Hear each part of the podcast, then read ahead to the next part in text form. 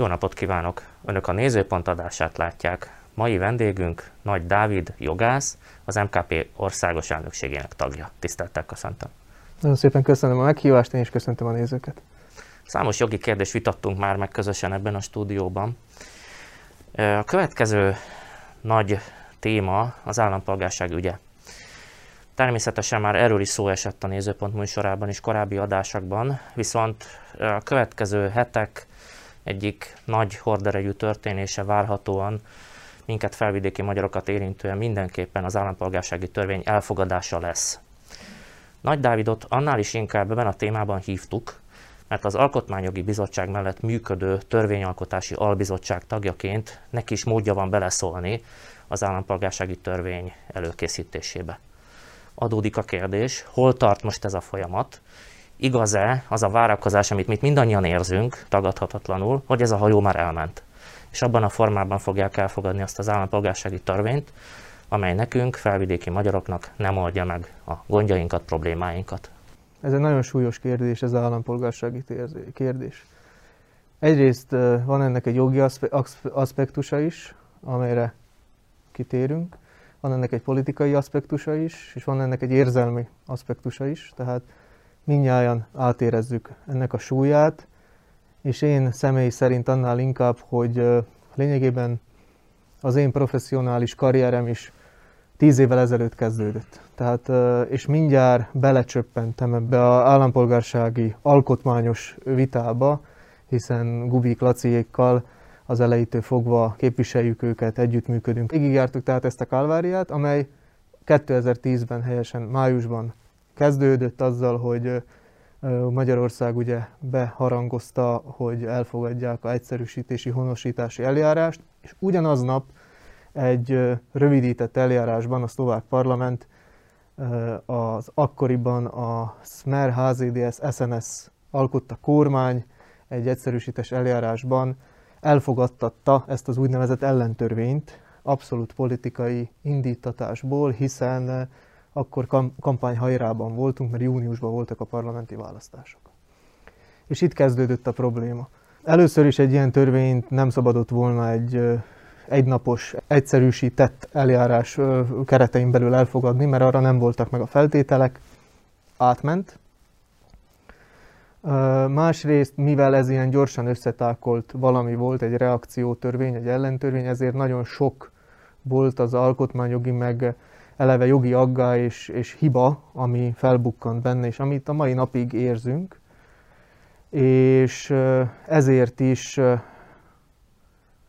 kezdődtek utána el az a említett jogi kálvária. És hogy fölelenítsem, a, miután Gubik Laciék fölvállalták, és nyilvánosan kiálltak amellett, hogy ők bizony fölvették a magyar állampolgárságot, és nem hajlandók lemondani a szlovákról, kezdődött egész egy rendőrségi idézéssel, adják le a okmányaikat, a személyi igazolványt, mi ezt be, megtámadtuk, és számtalan rendőrségi kihallgatáson, járási szinten, kerületi szinten keresztül vittük a ügyet, majd következtek a ügyben a bírósági eljárások, kerületen, a legfelsőbb bíróság, alkotmánybíróság, és, e, és még plusz a Strasburgi emberjogi bíróság. És Bocsánat, ezt... hogy közbevetem. Mi lehet az oka annak, hogy egyetlen ilyen jogi fórum itt Szlovákián belül, de még a Strasburgi Emberi Jogi Bíróság sem tudott egyértelműen állást foglalni ebben a kérdésben? Én szerintem a fő probléma, vagy az a, az a mozzanat, az a alkotmánybíróságnak volt a úgymond idézőjelben nem, nem, dönt, nem döntése uh-huh. ebbe az ügyben. Ugye azt nem mi kezdeményeztük, hanem azt a, akkoriban a képviselők szedték össze a kellő aláírást ahhoz, hogy a alkotmánybíróságon megtámadják a, ennek a törvényi rendelkezésnek a, a hogy összhangban van-e az alkotmányjal, vagy sem. Az önértelmezése szerint összhangban van a szlovák alkotmányjal? Abszolút nincs összhangban az alkotmányjal, ugyanis a alkotmány, a szlovák alkotmány kimondja, hogy senkit nem lehet akaratán kívül, akarata ellenére megfosztani a szlovák állampolgárságától. És ebben az esetben pedig a, az érintett személyek akarata afelé irányul, hogy fölvegyenek egy újabb állampolgárságot. És az, hogy ezáltal ők elveszítik a szlovákot, ez pont szöges ellentétben áll a saját akaratukkal. Tehát a törvény kimondhatjuk ilyen félig vulgárisan, hogy megerőszakolja az adott embernek a akaratát, hiszen a akarata nem az, hogy lemondjon a szlovák állampolgárságától, és hiába fogalmaz a törvény úgy, hogy elveszíti az állampolgárságát, nem, ő nem veszíti el őtőle, az állampolgárság meg lesz vonva. Mert ez a, ez a végeredménye ennek a, ennek a törvényes rendelkezésnek. Ha ez így van, és ez sérti a szlovák alkotmányosságot, a szlovák törvényhozás ezt elfogadta. Mivel érvelt a jogalkotó? Én a mai napig az elmúlt tíz évben méreható érveléssel nem, nem találkoztam. Elfogadhatjuk azt, hogy itt egy politikai szándékú törvényt hoztak, egy reakciótörvényt ez a egy, magyar állampolgárságra? Szerintem ez a napnál is nyilvánvalóbb, és sőt én... De ezt ők soha nem mondták. Én mintha elcsíptem volna 2010-ben azért, hogy ezt így néha úgy eleresztették. De politikai ez, üzenetbe ezzel nem álltak a világ elé. Úgy nem. Itt mindig, a, hogyha visszatérünk a szakmai részére, tehát itt mindig a minden egyes hivatalos eljárás során azzal érveltek az egyes szervek, legyen szó rendőrségről, legyen szó bíróságról, hogy amíg az alkotmánybíróság nem nyilvánítja alkotmány ellenessé, addig ez úgy van rá tekintve, hogy összhangban van a jogrendelés az alkotmányjal. És ez mai napig így van. És ez mai napig így van. Ez egyébként egy ilyen általános jogi elv, tehát hogyha amíg a bíróság nem nyilvánít, alkotmánybíróság nem nyilvánítja ki alkotmány ellenesé, addig úgy tekintünk rá, hogy ez az alkotmányjal összhangban van, de, és ide, itt visszatérünk ahhoz, hogy a bíróság nem döntött erről.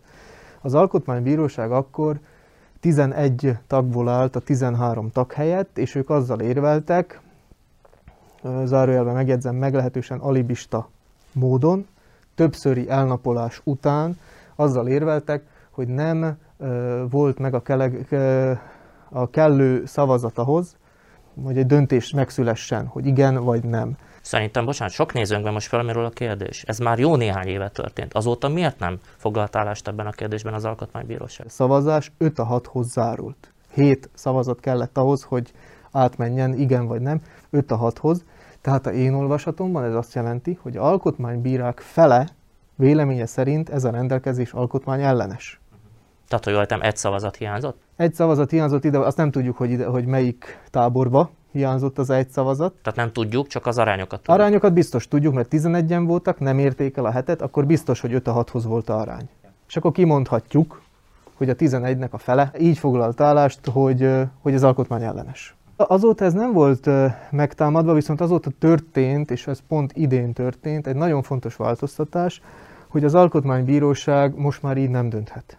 Tehát a, most már törvénybe lett foglalva az, mert azóta több ilyen döntést idézőjelbe vett döntést hozott az Alkotmánybíróság, hogy nem döntött. Ez az igazságügyi reform részeként volt? Ez az igaz, igazságügyi reform döntés? részeként ment át, sőt ez a mi bizottság, említett igen, bizottságunkon igen, igen. is átment, és ott is már én pont ezzel érveltem, hogy 2000 a tízes törvénymódosítás is így lett elbaltázva az Alkotmánybíróságon. Bocsánat, és 11 és a 2020 között nem lett volna mód arra, hogy valamilyen módon kényszer helyezzék az Alkotmánybíróságot, hogy döntsön ebben a kérdésben?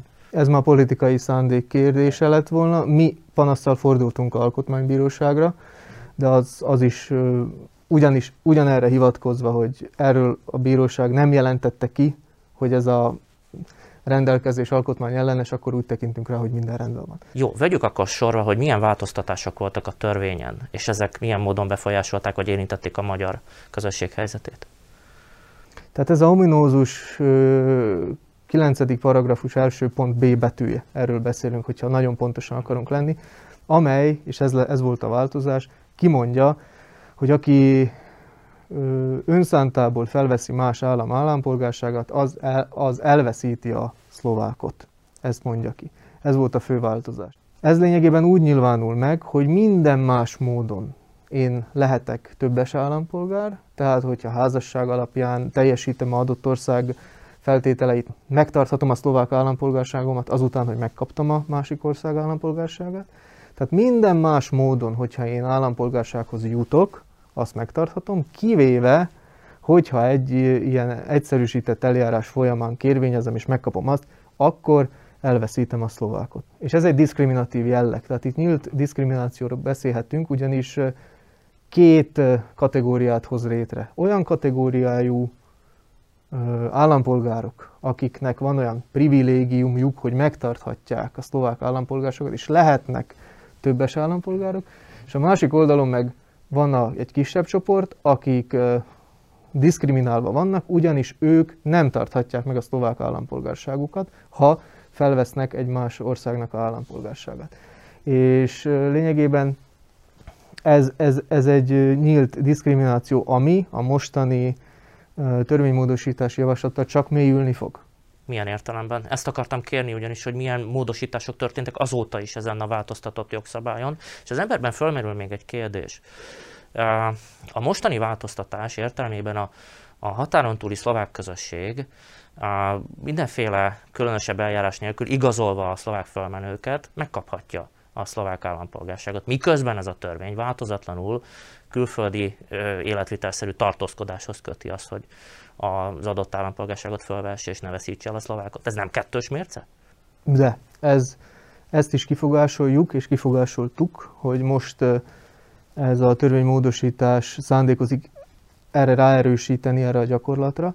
És igen, tehát amit a külhoni szlovákok megengedhetnek maguknak, hogy e, úgymond ugyanúgy egyszerűsített honosítási eljárás alapján fölveszik a szlovák állampolgárság, és amellett megtarthatják mondjuk az amerikait, vagy a britet, vagy bármi mást, ez nekünk nem adatik meg. És, és, és itt is érzünk egy abszolút kettős mércét. A nekünk ez alatt érze, értem a felvidéki magyar, magyarságot, aki érzelmi jogból szintén föl szeretné venni a magyar állampolgárságot, ám ezt még jelen pillanatban szabadon nem teheti meg. Jó, az előbb azt mondta, hogy még súlyosbodik is a helyzet Igen. ettől a változtatást,tól Még rosszabb lesz a helyzet bizonyos értelemben? A szlovák jogalkotó most azzal érvelt, hogy ezzel minden problémát megoldottak. Én véleményem szerint két fő súlyosbítás történik. Súlyos, súlyosbodik az anti, a diszkriminációs jellege a történetnek. Azért, mert már tényleg csak a felvidéki magyarságra szűkül le az a kör.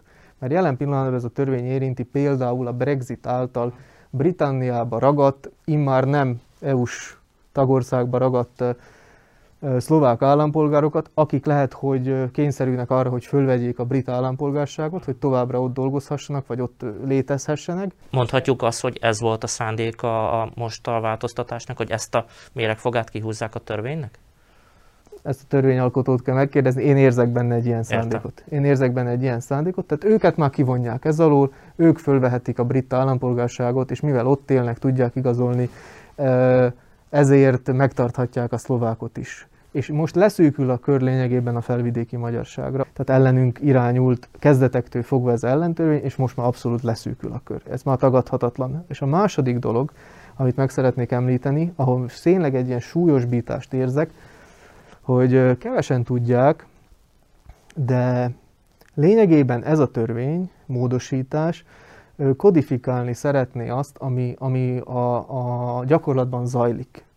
És nagyon röviden lemodellezek egy példát, hogy hogyha egy, és vegyük például Magyarországot, hogyha egy felvidéki magyar fiatalember kérvényezi a magyar állampolgárságot egyszerűsítési, egyszerűsített honosítási eljárat keretein belül, megkapja a magyar állampolgárságot, és mivel egy jogtisztelő emberről beszélünk, ezt bejelenti az illetékes hivatalba, akkor az illetékes hivatal ezt tudomásul veszi, és megfosztja őt a szlovák állampolgárságától. De ő egyben lenyilatkozza, és ez a mostani gyakorlat, hogy ő neki van lakhelye Magyarországon.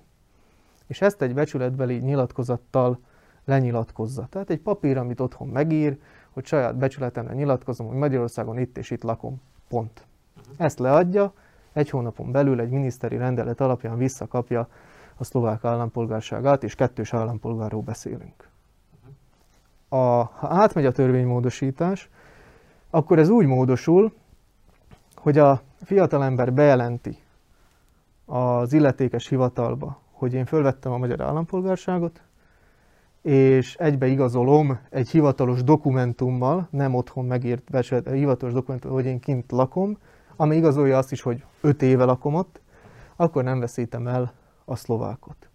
Tehát ez egy abszolút, tehát egy becsületbeli nyilatkozat helyett, amit otthon meg lehet szépen írni, kell egy hivatalos dokumentum, plusz kell egy bebizonyítani azt, hogy ez bizonyos ideig ott is tartózkodtam. És Kérdeztem én ezt a minisztériumba is, kérdeztem én ezt a parlamentbe is, sehol választ nem kaptam rá, hogy ezt a gyakorlatot miért kell szigorítani.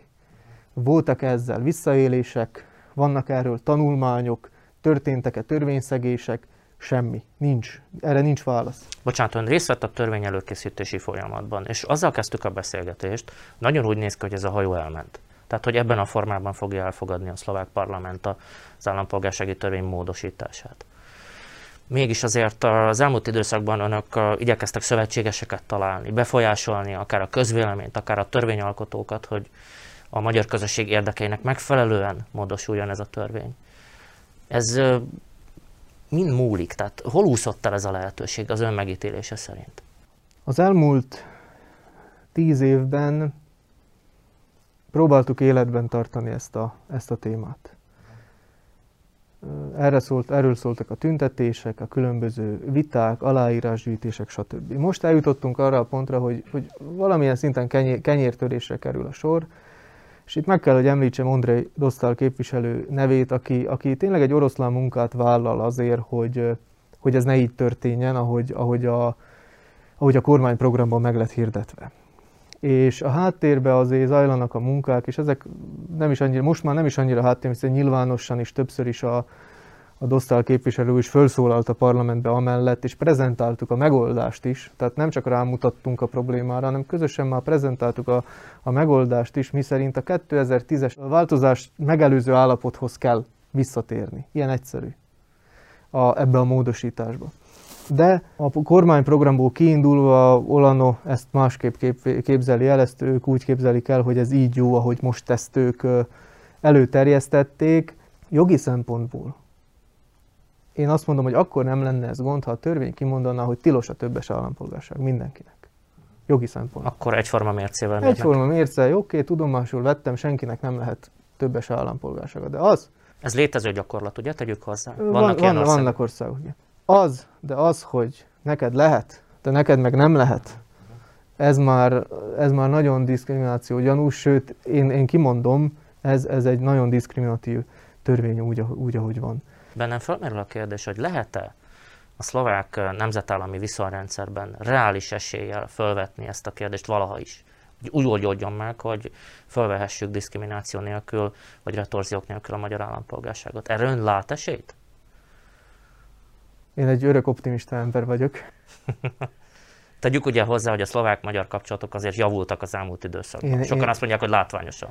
Én egy örök optimista ember vagyok, és az elmúlt egy évben nagyon sok partnerrel, nagyon sok tárgyalófélel beszélgettem erről a témáról, hol egyedül, hol közösen a említett Dosztál képviselő úrral, és nagyon sok esetben láttam én hajlamot arra, hogy, hogy, hogy legalább megértsék ezt a problémát. És, Szlovákokról beszélünk. Igen, igen. Úgy veszem észre, hogy elég sok képviselőnél is minimum meginogott az a nézete, hogy, hogy ez így rendben van. Sőt, én szerintem konkrét eredmények is vannak, de nyilván ez majd a szavazásnál fog kiderülni, hogy, hogy azért most már a, a koalíción belül is nézetkülönbségek vannak ebbe a, ebbe a, ebbe a kérdésbe. Kik között? Hol látja ezeket a törésvonalakat? Én nem mennék most így bele, hogy, hogy, hogy nyíltan most e, e személyeket mondanak, de a koalíciós partnerek között, vagy egyes képviselők között legalábbis, akikkel én beszéltem, és akkor láttam a reakciókat, vagy láttam azt, hogy, hogy igen, mi is azon a véleményen vagyunk, hogy ez így diszkriminatív, és vissza kell hozni a 2010-es állapot, előtti állapotot. Nagyon sokszor találkoztam én egy ilyen véleménnyel. Ellenzéki képviselőket is megszólított, vagy a kormánypárti oldalon? Én kormánypárti oldalon Értem. próbáltam ezt. Van esetleg elvi esély, hogy ellenzéki képviselők megértsék a, az önök érvelését? Abból, amit elcsíptem a médiából, a, a Smer, mivel ez a ő törvénye úgymond, ő kiáll a törvénye mellett, úgyhogy nem hiszem. Az LSNS-nél nem is feltételezhető? Az nem, nem, nem nagyon, úgyhogy nem hiszem. Itt, itt ez a koalíció, kormánykoalíción fog múlni, illetve utána még ugye mentőövként ott van a, a államelnök asszony, aki megvétózhatja ezt a törvényt. Őt megkeresték ebben az ügyben már? Ez a folyamat már elindult, igen. De még, még, még konkrétan még nem, de folyamatban van. Értem. Ez az állampolgársági törvény egy fontos szimbolikus ügy. Ezt ön is érzi, hogy azért ebben sok szimbolikus tartalom van, van egy nagyon gyakorlati jelentősége a mi életünkre.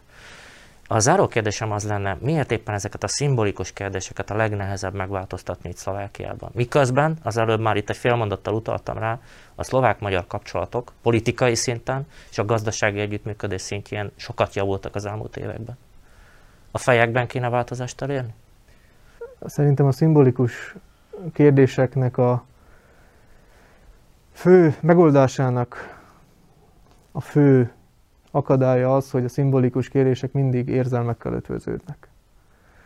És az úgy elboríthatja kicsit a, a gondolkodását a embernek, és a, rá, rá, nem látja meg a dolgokban a rációt, hanem inkább a érzelmei vezérli, és, és ez egy komoly akadály, amit, amit, amit, le kell, amit le kell küzdeni. Nem csak a állampolgárság kérdésében, más hasonló jellegű kérdésekbe is, ugyanis láthatjuk, hogy milyen hatással van például ez az állampolgársági törvény a érintett személyek mindennapjára, és ennek csak is, csak is én érzelmi és politikai okokat látok a háttérbe. Engedje még meg egy kérdést a végére. Ön szerint mi magyarok, a magyar közösség, vagy a mi képviselőink mindig megfelelő módon prezentálják ezt az ügyet a szlovák közösség felé, vagy szlovákság felé? Véleményem szerint mindennek megvan a helye és a ideje, és most a állampolgársági témában például nem a konfliktusok ideje van most, tehát nem azt éljük. Most nekünk szövetségeseket kell találni. A konfliktusok ideje az tíz évvel ezelőtt volt, mikor tüntettünk a állampolgárság ellen a tereken, mikor Gubik Laciék felszólaltak a színpadon Komáromba. A tárgyalási stratégia egy része a konfliktus, amivel életbe lehet tartani egy témát, de utána kell, hogy jön a megoldás. És most már a megoldást is prezentáltuk, most abban a fázisban vagyunk, hogy nekünk szövetséges kell, és a konfliktus elijeszti a szövetségest. Nem érzi azt, hogy a választók közönség, a magyar választók nagyobb része meg éppen szívesen hallja azt, aki hangosan beszél erről a kérdésről?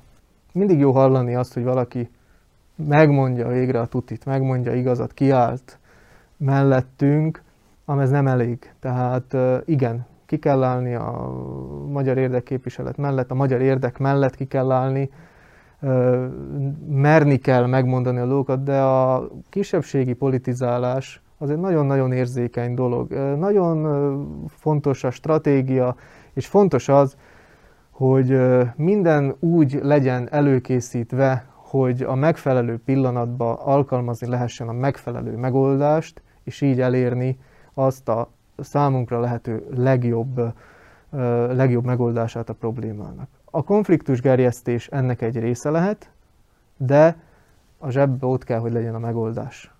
Nem elég az, hogy, hogy megmondom a tutit, nekem meg kell mondanom azt is, hogy jó, ez a probléma, fölhívtam rá a figyelmet, de hogyan fogjuk ezt most már megoldani? Azt hiszem ez zárszónak is kitűnő. Köszönöm a kedves nézők kitüntető figyelmét, és Nagy Dávidnak, hogy ellátogatott a stúdiónkba. Visszavárjuk. Viszontlátásra! Nagyon szépen köszönöm.